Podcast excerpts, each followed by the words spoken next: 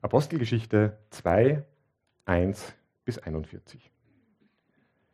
Schließlich kam das Pfingstfest. Auch an diesem Tag waren sie alle wieder am selben Ort versammelt. Plötzlich setzte vom Himmel her ein Rauschen ein, wie von einem gewaltigen Sturm. Das ganze Haus, in dem sie sich befanden, war von diesem Brausen erfüllt. Gleichzeitig sahen sie so etwas wie Flammenzungen, die sich verteilten und sich auf jeden einzelnen von ihnen niederließen. Alle wurden mit dem Heiligen Geist erfüllt und sie begannen, in fremden Sprachen zu reden. Jeder sprach so, wie der Geist es ihm eingab. Wegen des Pfingstfestes hielten sich damals fromme Juden aus aller Welt in Jerusalem auf. Als nun jenes mächtige Brausen vom Himmel einsetzte, strömten sie in Scharen zusammen. Sie waren zutiefst verwirrt, denn jeder hörte die Apostel und die, die bei ihnen waren, in seiner eigenen Sprache reden. Fassungslos riefen sie, sind das nicht alles Galiläer, die hier reden? Wie kommt es dann, dass jeder von uns sie in seiner Muttersprache reden hört? Wir sind Parther, Meder und Elamiter. Wir kommen aus Mesopotamien und aus Judäa, aus Kappadokien, aus Pontus und aus der Provinz Asien, aus Phrygien, aus Pamplivien, aus Ägypten und aus der Gegend von Cyrene und Libyen. So aus Rom sind Besucher hier, sowohl solche, die von Geburt Juden sind, als auch Nichtjuden, die den jüdischen Glauben angenommen haben. Auch Kreter und Araber befinden sich unter uns. Und wir alle hören sie in unseren eigenen Sprachen von den wunderbaren Dingen reden, die Gott getan hat. Alle waren außer sich vor Staunen. Was hat das zu bedeuten? fragte einer den anderen, aber keiner hatte eine Erklärung dafür. Es gab allerdings auch einige, die sich darüber lustig machten. Die haben zu viel süßen Wein getrunken, spotteten sie. Jetzt trat Petrus zusammen mit den elf anderen Aposteln vor die Menge. Mit lauter Stimme erklärte er, ihr Leute von Judäa und ihr alle, die ihr zur Zeit hier in Jerusalem seid, ich habe euch etwas zu sagen, was ihr unbedingt wissen müsst. Hört mir zu. Diese Leute hier sind nicht betrunken, wie ihr vermutet. Es ist ja erst neun Uhr morgens. Nein, was hier geschieht, ist nichts anderes als die Erfüllung dessen, was Gott durch den Propheten Joel angekündigt hat. Am Ende der Zeit so sagt Gott, werde ich meinen Geist über alle Menschen ausgießen. Dann werden eure Söhne und eure Töchter prophetisch reden. Die Jüngeren unter euch werden Visionen haben und die Älteren prophetische Träume. Sogar über die Diener und Dienerinnen, die an mich glauben, werde ich in jener Zeit meinen Geist ausgießen. Und auch sie werden prophetisch reden. Sowohl droben im Himmel als auch unten auf der Erde werde ich Wunder geschehen lassen und es werden furchterregende Dinge zu sehen sein. Blut und Feuer und dichte Rauchwolken. Die Sonne wird sich verfinstern und der Mond wird rot werden wie Blut, bevor jener große Tag kommt, an dem der Herr in seiner Herrlichkeit erscheint. Jeder, der dann den Namen des Herrn anruft, wird gerettet werden. Ihr Leute von Israel, hört her. Bei dem, was wir euch zu sagen haben, geht es um Jesus von Nazareth. Durch diesen Mann hat Gott, wie ihr alle wisst, in eurer Mitte mächtige Taten vollbracht, Wunder gewirkt und außergewöhnliche Dinge getan. Damit hat er ihn euch gegenüber als seinen Gesandten bestätigt. Was dann geschah, wusste Gott schon lange im Voraus. Er selbst hatte es so geplant. Jesus wurde verraten und an euch ausgeliefert. Und ihr habt ihn durch Menschen, die nichts vom Gesetz Gottes wissen, ans Kreuz schlagen und töten lassen. Doch Gott hat ihn aus der Gewalt des Todes befreit und hat ihn auferweckt. Es zeigte sich, dass der Tod keine Macht über ihn hatte und ihn nicht festhalten konnte. Schon David sagt, und eigentlich ist es Jesus, der hier spricht, ich habe den Herrn ständig vor Augen. Er steht mir zur Seite, damit ich nicht ins Wanken gerate. Deshalb ist Freude in meinem Herzen und Jubel auf meinen Lippen. Sogar noch dann, wenn mein Körper im Grab liegt, gibt's Hoffnung. Denn ich weiß, dass du mich nicht im Totenreich lässt. Du wirst deinen heiligen Diener nicht der Verwesung preisgeben. Du hast mir den Weg gezeigt, der zum Leben führt. Und dass ich in deiner Nähe sein darf, erfüllt mich mit Freude. Liebe Geschwister, ihr erlaubt mir sicher, es offen auszusprechen. Auch unser großer Vater David starb und wurde begraben, genau wie andere Menschen. Seine Grabstätte ist noch heute bei uns zu sehen. Doch David wusste, dass einer seiner Nachkommen auf seinem Thron sitzen würde. Gott hatte es ihm mit einem Eid zugesichert und weil David ein Prophet war, sprach er in prophetischer Vorschau von der Auferstehung des Messias. Denn es war der Messias, den Gott nicht im Totenreich ließ und dessen Körper nicht verweste. Ja, diesen Jesus hat Gott auferweckt. Wir alle sind seine Zeugen dafür. Er ist in dem Himmel emporgehoben worden, um den Ehrenplatz an Gottes rechter Seite einzunehmen und hat von seinem Vater die versprochene Gabe erhalten, den Heiligen Geist. Diesen Geist hat er nun über uns ausgegossen. Und das ist es, was ihr seht und hört. Dass es nicht David war, der in den Himmel hinaufgenommen wurde, zeigt auch der folgende Ausspruch, den er selbst gemacht hat. Der Herr sagte zu meinem Herrn, setze dich an meine rechte Seite, bis ich deine Feinde zum Schemel für deine Füße gemacht habe. Es steht also unzweifelhaft fest und ganz Israel soll es erkennen. Gott hat Jesus zum Herrn und Messias gemacht, den Jesus, den ihr gekreuzigt habt. Die Zuhörer waren von dem, was Petrus sagte, bis ins Innerste getroffen. Was sollen wir jetzt tun, liebe Brüder? fragten sie ihn und die anderen Apostel. Kehrt um, erwiderte Petrus, und jeder von euch lasse sich auf den Namen von Jesus Christus taufen. Dann wird Gott euch eure Sünden vergeben und ihr werdet seine Gabe, den Heiligen Geist, bekommen. Denn diese Zusage gilt euch und euren Nachkommen und darüber hinaus allen Menschen, auch in den entferntesten Ländern, allen, die der Herr, unser Gott, zu seiner Gemeinde rufen wird.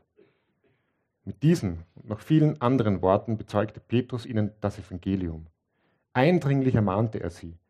Diese Generation ist auf dem Weg ins Verderben. Lasst euch retten vor dem Gericht, das über sie hereinbrechen wird.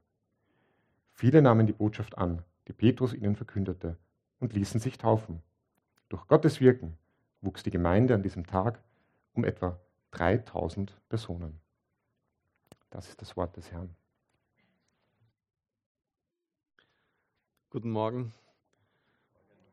Vielen Dank, Alex, äh, fürs Vorlesen, dass du mir fünf Minuten Speichel erspart hast und ich jetzt nicht ganz ähm, schon mit trockenem Mund hierher kommen muss. Ein sehr, sehr langer Text. Ähm, wir werden heute auch nicht dazu kommen, jede Einzelheit in diesem Text nachzugehen. Deshalb die Ermutigung auch an euch, die nächsten Tage vielleicht nochmal hineinzuschauen, das zu Hause nochmal zu lesen. Wir beschäftigen uns weiter mit der Apostelgeschichte. Wir sind in unserer Predigtreihe Gemeindeleben im 21. Jahrhundert, das hat der Alex schon angekündigt, wo wir uns den Anfang der christlichen Gemeinde anschauen wollen und uns fragen wollen, wie kam es, dass aus dieser Gruppe von ungefähr 120 Menschen in Palästina im Nahen Osten vor 2000 Jahren eine Bewegung geworden ist, die innerhalb weniger Jahrhunderte das gesamte römische Weltreich auf den Kopf gestellt hat und dann die Geschichte dieser Welt für immer verändert hat. Letzte Woche haben wir uns die ersten elf Verse in Kapitel 1 angeschaut. Und wir haben gesehen, dass die das Apostelgeschichte eigentlich gar nicht so der passende Name für dieses Buch ist, was wir da in unserer Bibel finden. Denn es geht nicht in erster Linie in diesem Buch darum, was die Apostel an großen Dingen getan haben, sondern darum, was der auferstandene und im Himmel regierende Herr Jesus durch seine Gemeinde weiter tut und das auch heute noch tut. Die Gemeinde Jesu haben wir gesehen, die hat nicht nur einen Auftrag, eine Mission erhalten, sondern sie nimmt teil, wir nehmen teil an Gottes Mission. Gott ist es, der Menschen zu sich ruft. Er ist es, der Jesus in die Welt gesandt hat und der nun die Gemeinde aussendet und durch sie wirkt. Und in all dem sind wir auch als Evangeliumsgemeinde heute im 21. Jahrhundert radikal abhängig davon, dass Gott uns befähigt und uns seine Kraft gibt. So wie ein menschlicher Körper, der nicht mehr atmet, dessen Herz nicht mehr schlägt, tot ist, so sind auch wir als Gemeinde, wir als Kirche kraftlos und tot ohne Gottes Geist, der uns erfüllt und in uns wirkt. Und ich möchte euch heute auf zwei Dinge hinweisen, die wir in diesem langen Text in der Apostelgeschichte in Kapitel 2 sehen, die relevant sind für uns, wenn wir uns fragen, was bedeutet es für uns heute, Gemeinde zu sein, hier in unserem Kontext, Gottes Gemeinde zu sein. Und das erste ist, Gottes Geist in dir macht dich zu einem Propheten oder einer Prophetin für Jesus. Und das Zweite ist, Gottes Geist wirkt durch dich trotz deines Versagens und deiner Begrenzungen. Seitdem Jesus in den Himmel aufgefahren ist, sehen wir in unserem Text hier, lesen wir, dass die kleine Gemeinde sich regelmäßig versammelte und auf die Erfüllung von Gottes Zusage warte. Ich muss hier noch ein bisschen schauen, wie ich einen guten Platz hier finde, wo ich mich wohlfühle. Und eines Tages kommt dann das Pfingstfest. Das Pfingstfest war eines von drei regulären, regelmäßigen jüdischen, Ernte, jüdischen Erntedankfesten, die jedes Jahr gefeiert wurden. und das feierte man 50 Tage nach dem Passafest. Und als die Apostel da so zusammen sind in, dieser, in diesem Raum, wo das genau ist, wissen wir nicht, geschieht auf einmal was Außergewöhnliches. Ja, wir lesen dann in den ersten Versen, sie hören das Brausen von Wind und sie sehen Feuerflammen, die sich auf den Köpfen von einem jeden Einzelnen niederlassen. Und in Vers 4, alle wurden mit dem Heiligen Geist erfüllt und sie begannen in fremden Sprachen zu reden. Jeder sprach so, wie der Geist es ihm einkam, eingab. Und das, das liest man so schnell in so ein paar Versen, da kann man so schnell drüber lesen. Aber was hier passiert, ist was absolut Gewaltiges. Denn zum ersten Mal in der Geschichte kommt an dieser Stelle Gottes Geist die dritte Person der göttlichen Dreieinigkeit, auf die gesamte Gemeinde Gottes. Und das nicht nur für eine bestimmte Zeit, für einen bestimmten Auftrag, für eine bestimmte Situation, in der sie sind, sondern er kommt, um zu bleiben. Hier beginnt was Gewaltiges Neues, das es in der Geschichte Gottes mit seinem Volk bis dato nicht gegeben hat. Denn Gott selbst, der Schöpfer des Universums, wohnt jetzt mit seinem Geist in den Herzen der Menschen, die an ihn glauben, die er erwählt hat und die er erlöst hat. In diesem Moment erfüllen sich unzählige Prophezeiungen. Johannes der Täufer hatte einige Jahre zuvor angekündigt, dass er mit Wasser taufen wird, aber der Messias mit dem Heiligen Geist und mit Feuer taufen würde. Wenn du das Alte Testament liest, die Propheten im Alten Testament, dann gibt es unzählige Male die Ankündigung davon, dass am Ende der Zeit Gott seinen Geist in die Herzen seines Volkes geben wird. Zum Beispiel in Ezekiel oder bei Jesaja. Und das bedeutet für uns heute, wenn du an Jesus glaubst, wenn du Jesus nachfolgst, dann lebt Gottes Geist in dir. Dann lebt der dreieinige Gott, der Schöpfer des Universums, bei dir, wohnt in dir, wo auch immer du bist und wird dich nicht mehr verlassen. Und wir sehen die Außergewöhnlichkeit dieses Momentes auch daran, welche Zeichen damit einhergehen. Gell? Wir sehen drei Zeichen. Das erste ist Wind. Das zweite ist Feuer. Und das waren beides im Alten Testament Symbole für die mächtige Gegenwart Gottes unter seinem Volk um sein Volk zu leiten und um ihm Kraft zu geben. Zum Beispiel in der Geschichte des Exodus, des Auszugs aus Ägypten, wissen wir, dass Gott in einer Feuersäule sein Volk anleitete und mit ihnen ist. Oder Wind gibt es auch bei den, bei den Propheten immer wieder Stellen, zum Beispiel, vielleicht kennt ihr die Stelle von Hesekiel, wo er ein Tal voller Knochen vor sich liegen sieht und äh, totes Land da ist und dann bläst der Wind Gottes, der, der Geist Gottes darauf und es kommt neues Leben hinein. Das heißt, hier diese Symbole, das Feuer und der Wind symbolisieren Gottes mächtige Gegenwart, die jetzt auf sein Volk hinaufkommt, um sie zu leiten, um sie anzuführen und ihnen neue Kraft zu geben. Und das dritte Zeichen ist, dass sie auf einmal anfangen, in fremden Sprachen zu sprechen. Gell? Wir lesen in den Versen 5 bis 11, dass zu dieser Zeit Menschen aus der ganzen damaligen bekannten Welt in Jerusalem waren. Das waren Pilger, die angereist waren für dieses Pfingstfest von überall her. Und auf einmal hören sie die Apostel, sie hören diese Gruppe von Menschen aus Galiläa in ihren Sprachen reden. Griechisch, Arabisch, Latein, Persisch, was auch immer noch. Vom Geist erfüllt redet auf einmal die junge Gemeinde, Gemeinde Jesu in allen möglichen Sprachen, die sie eigentlich gar nicht sprechen können, die der Geist ihnen eingibt. Und wovon sprechen sie in Vers 11? Sie sprechen von den wunderbaren Dingen, die Gott in Jesus getan hat. Was passiert hier? Pfingsten, dieses, dieser Moment, das ist ein einschneidendes Erlebnis. Aber es ist kein alleinstehendes Erlebnis. Das macht nur Sinn als Teil der Geschichte, die Gott mit dieser Welt schreibt. Die Geschichte, die Gott seit Jahrtausenden mit dieser Welt schreibt, ist die Geschichte, wie er diese wunderschöne, gerade auch heute wieder, ich weiß nicht, vielleicht mögt ihr Schnee, aber ich, ich denke, ich bin immer wie ein, wie ein Volksschulkind, wenn es schneit, dann denke ich mir, es ist so schön und äh, gerade wenn so viel schneit und nicht so gatschig ist und so hier. Es ist also diese wunderschöne, aber doch so zerbrochene Welt, eines Tages wieder ganz heil machen wird. Die Geschichte, die Gott mit dieser Welt schreibt. Und ich weiß nicht, wie es dir geht, aber ich sehne mich oft nach Frieden und Einheit und tiefer Gemeinschaft unter uns Menschen in dieser Welt.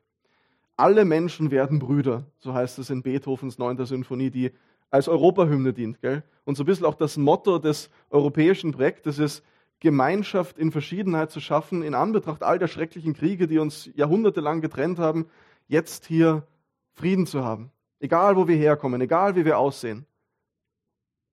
Aber die Realität, die sieht dann doch oft anders aus, oder? Wir haben Vorurteile voreinander, Feindschaft unter den verschiedenen Kulturen, sogar Krieg. Die sehen anders aus als wir, die reden anders als wir, die verhalten sich anders als wir, die sind anders als wir.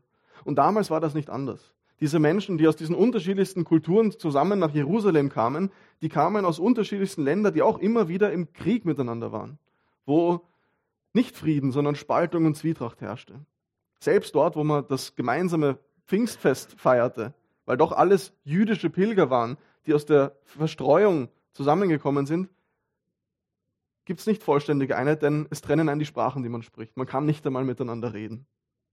Aber plötzlich gibt es diesen einen Moment, wo der Geist Gottes auf die Apostel kommt und die Menschen verstehen auf einmal, was gesagt wird. Diese Distanz von Sprachverschiedenheit, die uns auf der Welt in unterschiedlichste Kulturen halt einfach trennt, wird aufgehoben.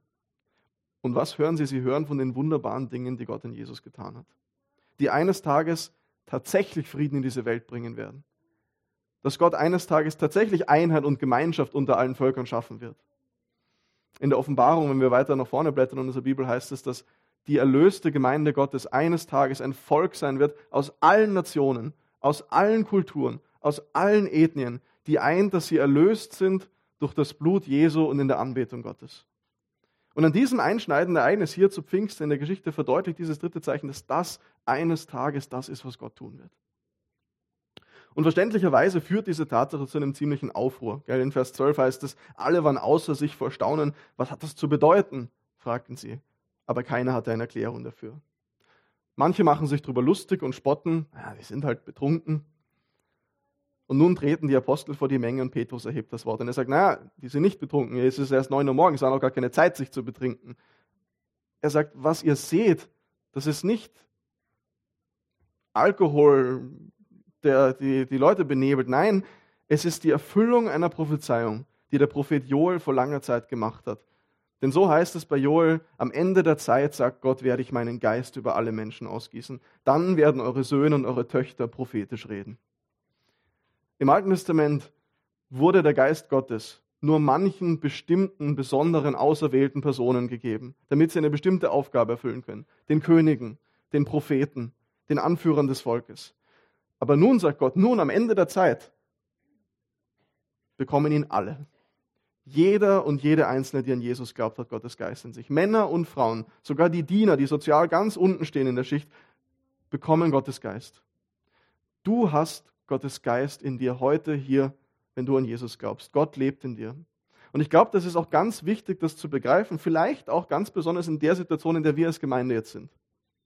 Dass der Heilige Geist in uns allen lebt, die Jesus nachfolgen, in jedem einzelnen von euch. Unser Pastor ist im Krankenstand, ist jetzt ein paar Monate nicht für die Gemeinde da. Und wie blöd wäre es, wenn, wie in alttestamentlichen Zeiten, dieser Pastor der Einzige wäre, den Gott mit seinem Heiligen Geist ausgefüllt hätte, damit er sein Volk führt. Jeder von euch hat Gottes Geist in sich. Und es ist wichtig, dass wir das realisieren, dass die Gemeinde Jesu, dass wir als Evangeliumsgemeinde eben nicht davon leben, dass es halt einen besonderen Menschen gibt oder ein paar besondere Menschen in der Leitung, die die Gemeinde anleiten und nahe zu Gott hinbringen, sondern dass du ein Gottes Geist hast und du eine wichtige Rolle spielst in Gottes Geschichte und Gottes Gemeinde. Joel sagt, jeder ist Gottes Prophet. Bist du dir dessen bewusst, dass du, wenn du an Jesus glaubst, Gottes Geist in dir hast und dich das zu einem Propheten macht, einem Propheten Gottes? Und das bedeutet nicht, dass wir die Zukunft vorhersagen werden oder sowas, weil das Wort Prophet manchmal so konnotiert ist bei uns, sondern dass wir jeder Einzelne in unserem Umfeld von den wunderbaren Dingen sprechen und bezeugen, die Gott in Jesus getan hat. So wie das die Apostel hier auch tun. Das Erste, was passiert, wenn sie mit Gottes Geist erfüllt werden, ist, sie können nicht anders, als zu reden von dem, was Gott in Jesus getan hat. Und das heißt für uns als Gemeinde ganz praktisch, du hast einen Beitrag, den du leisten kannst. Gott hat dich mit Gaben ausgestattet, auf unterschiedliche Art und Weise. Und es ist wichtig, dass du da bist, weil du was beizutragen hast für das Reich Gottes, für diese Gemeinde hier in Wien. Wenn wir wollen als Gemeinde, dass Menschen zum Glauben kommen, Jesus kennenlernen, dann reicht es nicht, dass wir halt einmal hier pro Woche zusammenkommen und einen Gottesdienst feiern und du halt da bist, das in einer gewissen Weise konsumierst als Gast und damit feierst. Du hast eine Rolle als Prophet Gottes in der Geschichte, die er mit seinem Volk schreibt. Gott möchte dich verwenden und durch dich wirken. Und das zeigen auch Studien zum Gemeindebau in, in unserer Zeit. Das ist so in meinem Theologiestudium jetzt am Ende so mein Hauptforschungsgebiet. Wie wie sieht Gemeindebau in unserer heutigen Zeit aus, eine postchristliche Zeit, die sich verändert hat und nicht mehr so ist wie früher.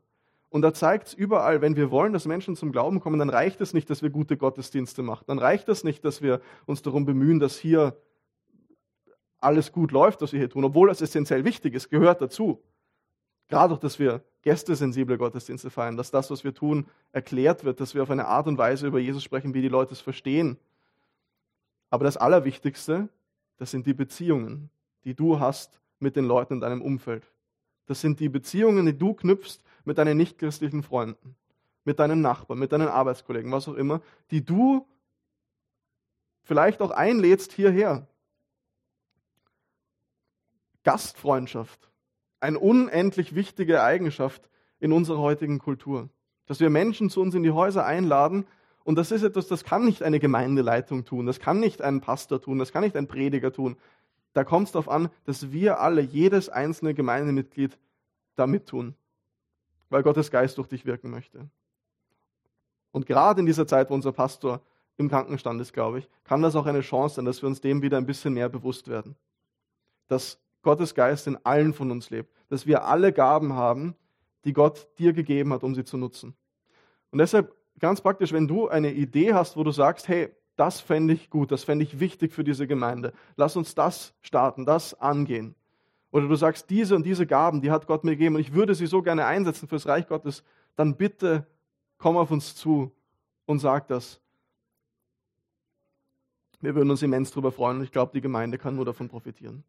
Das heißt, der Heilige Geist, Gottes Geist, macht dich zu einem Propheten. Und nicht nur zu irgendwelchen Propheten, sondern zu Propheten für Jesus. In Vers 22 sagt Petrus wortwörtlich, hört diese Worte Jesus von Nazareth. Also bei all dem, was, es hier, was hier passiert, bei all dem, was geschieht, geht es um Jesus. Jesus ist das, worum es geht, ist derjenige, worum es geht.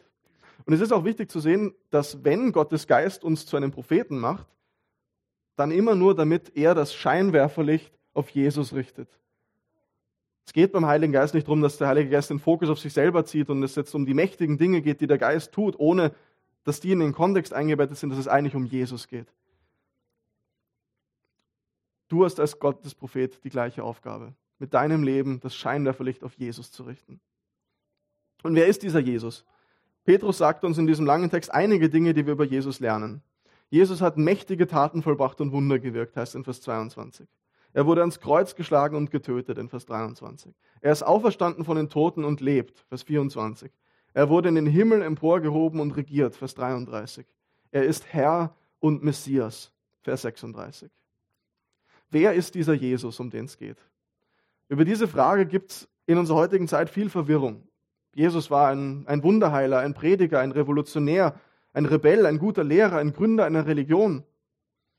Und es ist wichtig, dass wir in diesem Text sehen, dass es zwei Quellen dafür gibt, wenn wir wissen wollen, hey, wer ist dieser Jesus gewesen und was hat es eigentlich mit dem auf sich?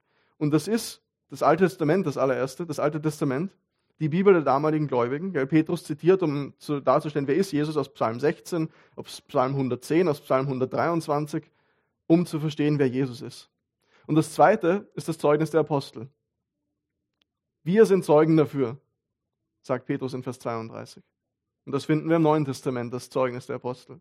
Das heißt, wenn du dich fragst, wer ist dieser Jesus? Was kann ich? Ich würde gerne wissen, wer Jesus ist und mehr über ihn lernen. Dann ist die einzige verlässliche Quelle, die du findest, das Alte Testament, das Zeugnis der Propheten, was sich damals erfüllt hat in Jesus und das Zeugnis der Apostel, das du im Neuen Testament findest. Wer ist dieser Jesus? Petrus sagt in Vers 36, er ist Herr und Messias. Er ist die Erfüllung aller Hoffnung. Er ist der König in Davids Linie, der ewig regieren wird. Er ist derjenige, der jetzt im Himmel über alles regiert, der Versöhnung und Frieden mit Gott schafft und derjenige, der eines Tages als Richter über die Lebenden und die Toten wiederkommt und jedem Einzelnen jetzt Errettung anbietet. Und die alles entscheidende Frage, damals wie heute ist, kennst du diesen Jesus? Lebst du mit diesem Jesus? Ist dieser Jesus dein Herr? Ist er Herr und Messias, die höchste Autorität in deinem Leben? Wir sehen in Vers 36, dass Petrus der Volksmenge sagte, diesen Jesus, diesen Herrn und Messias habt ihr gekreuzigt, ihr habt ihn verworfen, ihr habt diesen Anspruch nicht geglaubt. und ihr habt ihn abgelehnt. Und wisst ihr, das tun wir auch. Alle. Konstant. Von Anfang an, wenn wir geboren werden, keiner kommt, um, äh, kommt auf die Welt, in, dass er sagt, Jesus ist mein Herr und mein Messias. Es gibt eine Sache, die uns Menschen alle vereint und die ist, dass wir aus uns selbst aus diesem Anspruch Jesu einfach nicht entsprechen wollen. Und erst recht nicht in unserer, einer Kultur wie unserer. Denn wir glauben, wir, wir brauchen keinen Herrn. Wir sind freie Menschen. Wir haben niemanden, dem wir Rechenschaft schuldig sind. Und das ist es, was uns frei macht. Wir glauben, alles, was wir brauchen, um wahre Erfüllung zu finden, ist schon in uns selbst. Wir brauchen niemand anderen. Erst recht nicht Jesus oder den christlichen Glauben. Ich weiß nicht, ob du den Zauberer von Oz kennst, die Geschichte von der Dorothy, diesem Mädchen, was von einem Wirbelsturm verweht wird und dann in so einer magischen, magischen Welt wieder aufwacht und sie begegnet auf ihrem Weg durch diese Welt dann drei Figuren, einem Strohmann, also einer Vogelscheuche, einem Löwen und einem Blechmann. Und all diese, all diese Leute haben so ein bisschen ein Defizit. Der Strohmann, der hätte so gern einen Verstand, der würde so gern denken können wie die anderen Menschen. Der Löwe, dem fehlt das Herz, der hat keinen Mut und er kann zerbrüllen, aber er, er, hat, er, er hat Angst und kann das überhaupt nicht ausleben.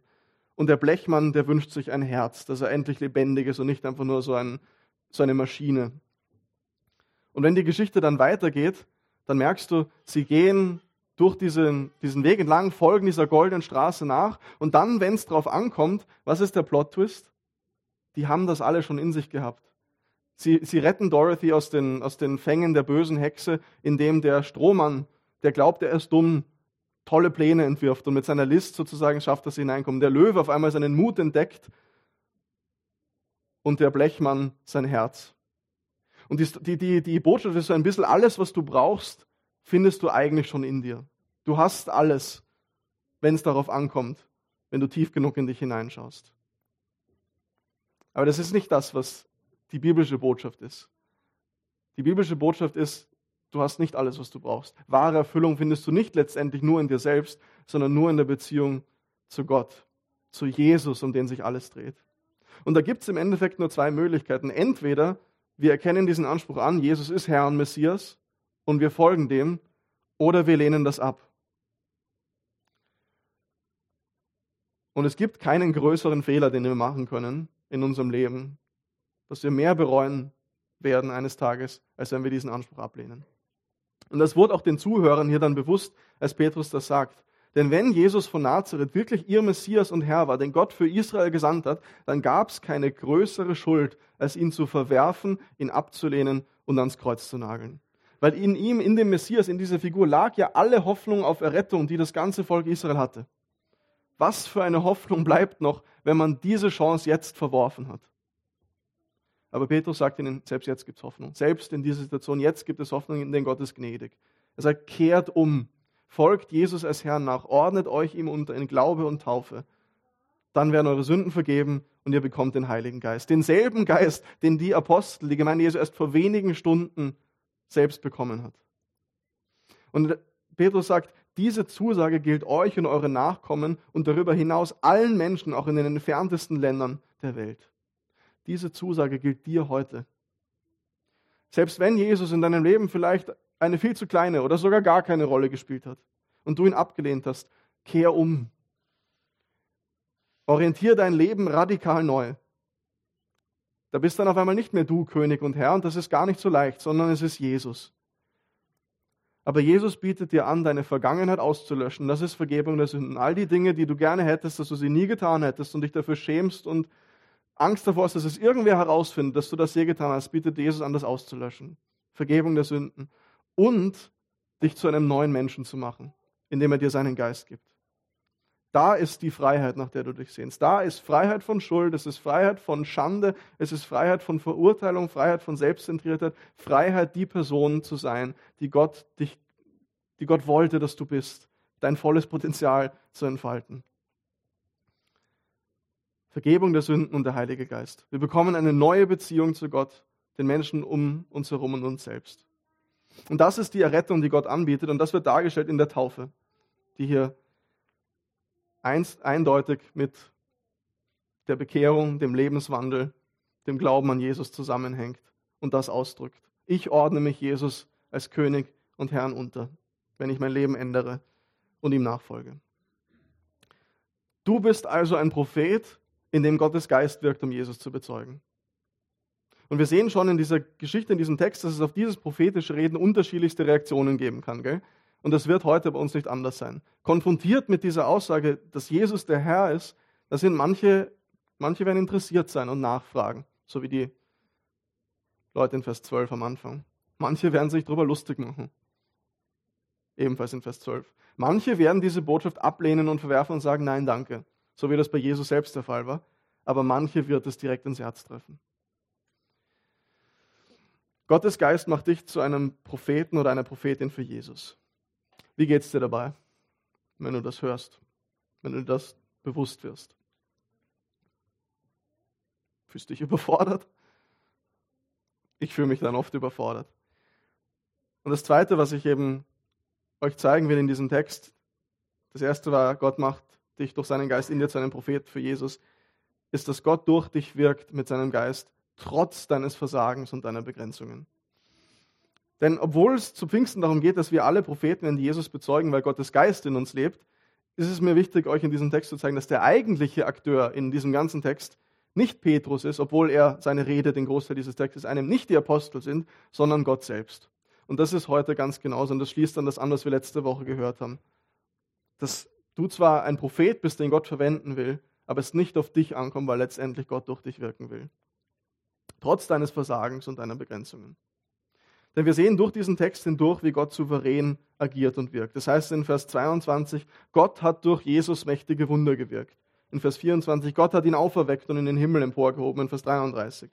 Es heißt in Vers 23 sogar, in dem Moment, wo Jesus gekreuzigt wurde, war das nach dem Plan Gottes, den er ausgeführt hat. Was heißt das? Du bist von Gott als Prophet in diese Geschichte mit hineingenommen, die er mit dieser Welt schreibt, aber er ist der Regisseur, er ist der Drehbuchautor, er ist der Dirigent, der alles anleitet, er ist derjenige, der die Geschichte lenkt. Gott baut seine Gemeinde. Am Ende des Textes lesen wir, dass er Menschen zu seiner Gemeinde hinzuruft in Vers 39 und in Vers 41, dass er dafür sorgt, dass die Gemeinde wächst. Und in all dem lässt sich Gott durch nichts aufhalten. Jesus hat in Matthäus 16 gesagt, ich werde meine Gemeinde bauen und das Böse mit all seiner Kraft wird mich nicht aufhalten dabei. Jesus wird gekreuzigt, er wird verraten, er wird abgelehnt und das Böse glaubt triumphiert zu haben, aber es ist nur Teil des Planes Gottes, der das von Anfang an geplant hat und inmitten dieser dunkelsten Stunde das größte Wunder aller Zeiten wirkt, weil er es von Anfang an geplant hat. Und das ist auch mit der Gemeinde Jesu so. Denn wenn wir ein bisschen weiterlesen, wie kommt es dazu, dass das Evangelium letztendlich aus Jerusalem hinausgeht? In Kapitel 8. Durch die erste große Verfolgung.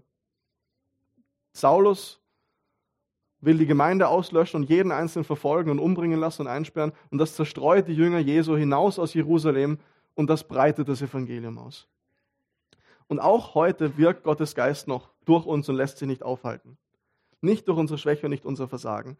Denn vielleicht hast du das Gefühl heute hier, okay, du hörst, ich soll ein Prophet für Gott sein, aber du hast das Gefühl, hey, ich kann eigentlich nichts dazu beitragen. Ich habe eigentlich nichts zu geben. Ich glaube nicht, dass Gott mich gebrauchen kann. Vielleicht hast du Dinge getan, für die du dich sehr schämst, wo du versagt hast und du glaubst, hey, ich habe das getan, jetzt wird Gott mich nicht mehr gebrauchen. Jetzt sitze ich auf der Ersatzbank, werde aufs Abstellgleis geparkt. Aber die Tatsache ist, Gottes Geist wirkt durch dich trotz deines Versagens. Denn wer redet hier in diesem Text? Es ist Petrus. Der Mann, der Jesus vor wenigen Wochen öffentlich verleugnet hat, sich geschworen hat, ich kenne diesen Mann nicht, ich habe noch nie von ihm gehört, ich weiß nicht, wer das ist. Wer kommt noch vor namentlich in diesem Kapitel? David, ein Prophet Gottes, durch den Gottes Geist redet in Vers 30.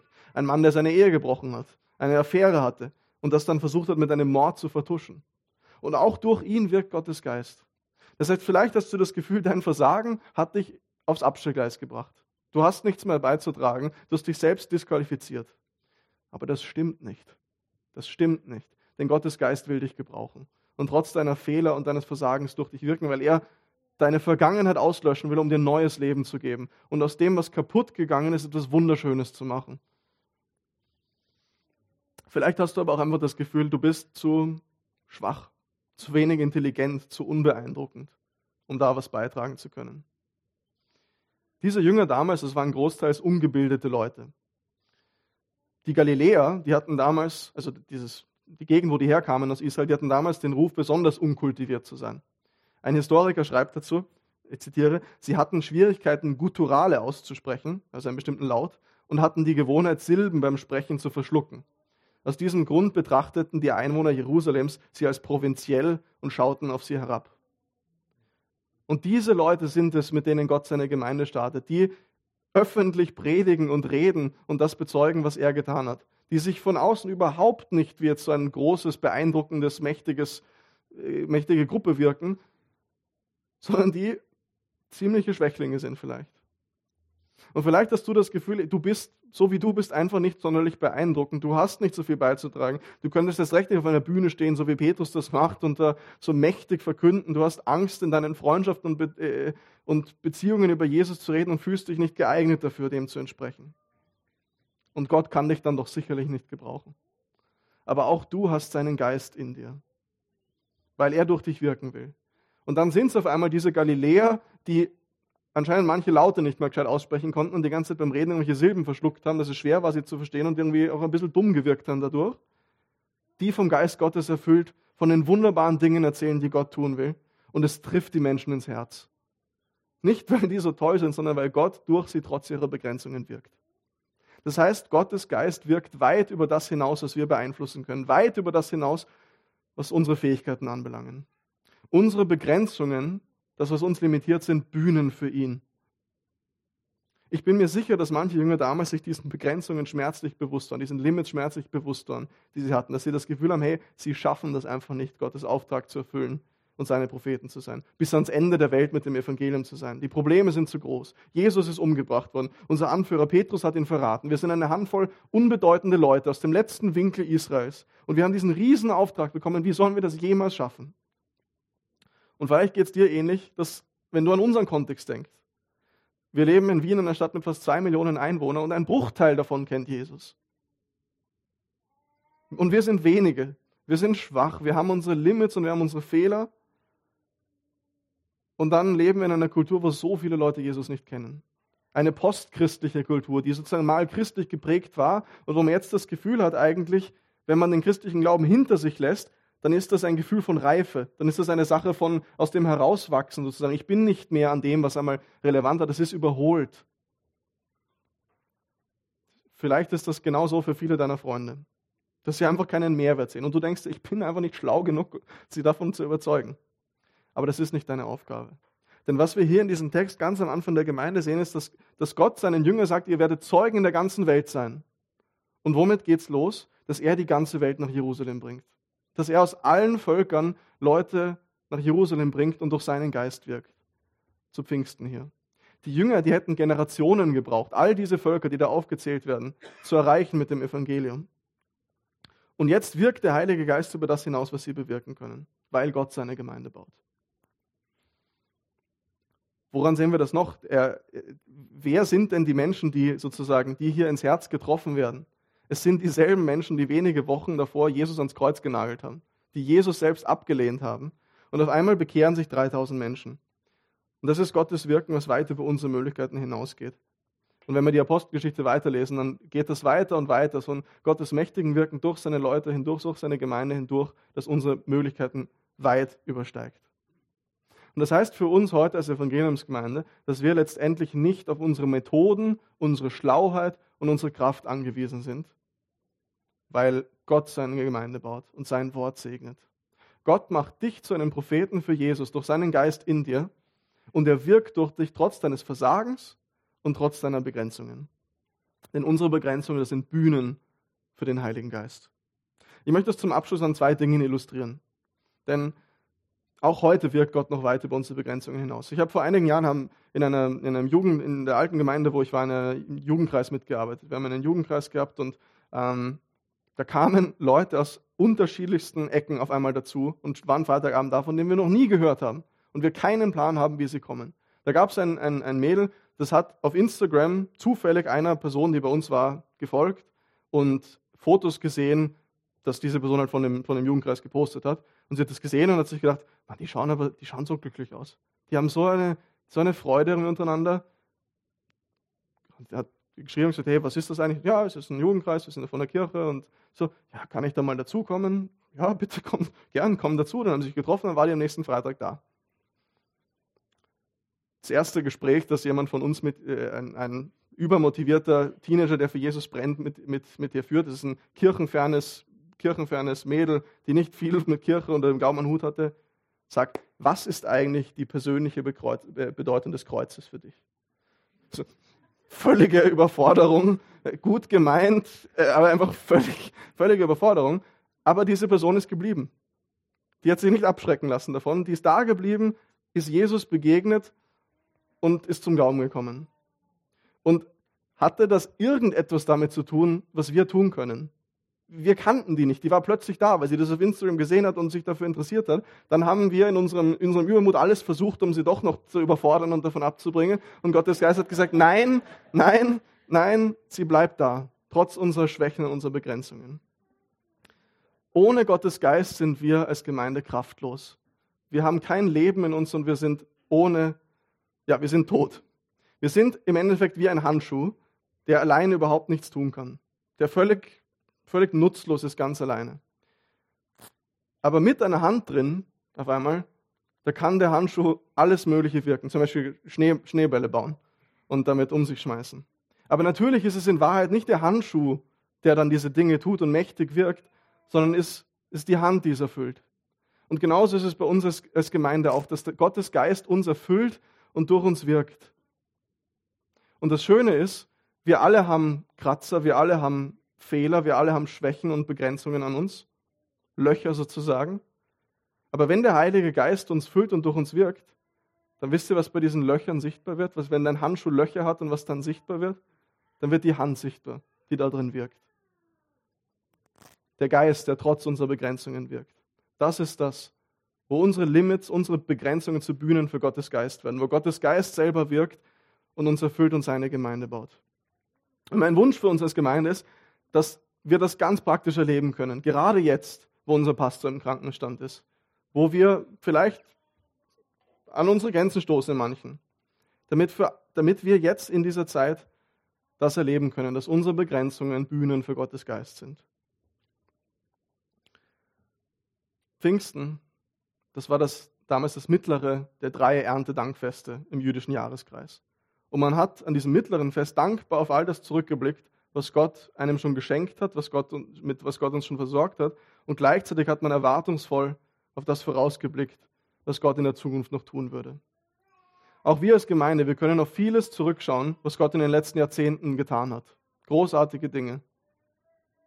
Und gleichzeitig blicken wir erwartungsvoll auf das hinaus, was er auch noch in Zukunft in unserem Leben und in dieser Gemeinde, in dieser Stadt tun wird. Lasst uns beten.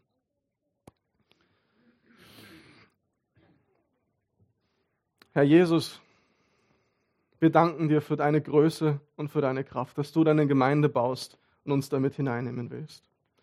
Und wir beten, dass du uns erfüllst mit deinem Heiligen Geist, dass du uns erfüllst mit deiner Kraft, damit wir hier in Wien Propheten und Zeugen für dich sein können. Und wir bekennen, Jesus, dass wir dich dabei brauchen, dass du uns in unserer Schwäche Kraft schenkst, dass du uns unserer Angst Mut gibst, dass du uns in unserer Trägheit Entschlossenheit schenkst. Wir beten, dass du uns erfüllst mit deinem Geist, dass du mächtig durch uns wirkst, trotz all unseres Versagens, trotz all unserer Fehler, dass du uns füllst mit deinem Geist. Wir beten, dass du uns stärkst, dass wir Menschen hier in Wien sein können, eine Gemeinde hier in Wien sein können, wo die Menschen in unserem Umfeld dich in uns sehen und dich in uns wirken sehen und hören. Vater, du baust dein Reich und wir sind dir so dankbar dafür, dass die Pforten der Hölle, so wie Jesus das sagt, das nicht aufhalten werden. Und dass du uns damit hineinnimmst. Danke, dass du groß bist und dass du mächtig wirkst. Und wir beten, dass wir ja dankbar auf all das zurückschauen können, was du schon getan hast, aber auch gleichzeitig erwartungsvoll und offen sind für das, was du in Zukunft tun wirst. Danke, dass du jetzt mitten hier unter uns bist und in jedem Einzelnen, der an dich glauben, lebst. Amen.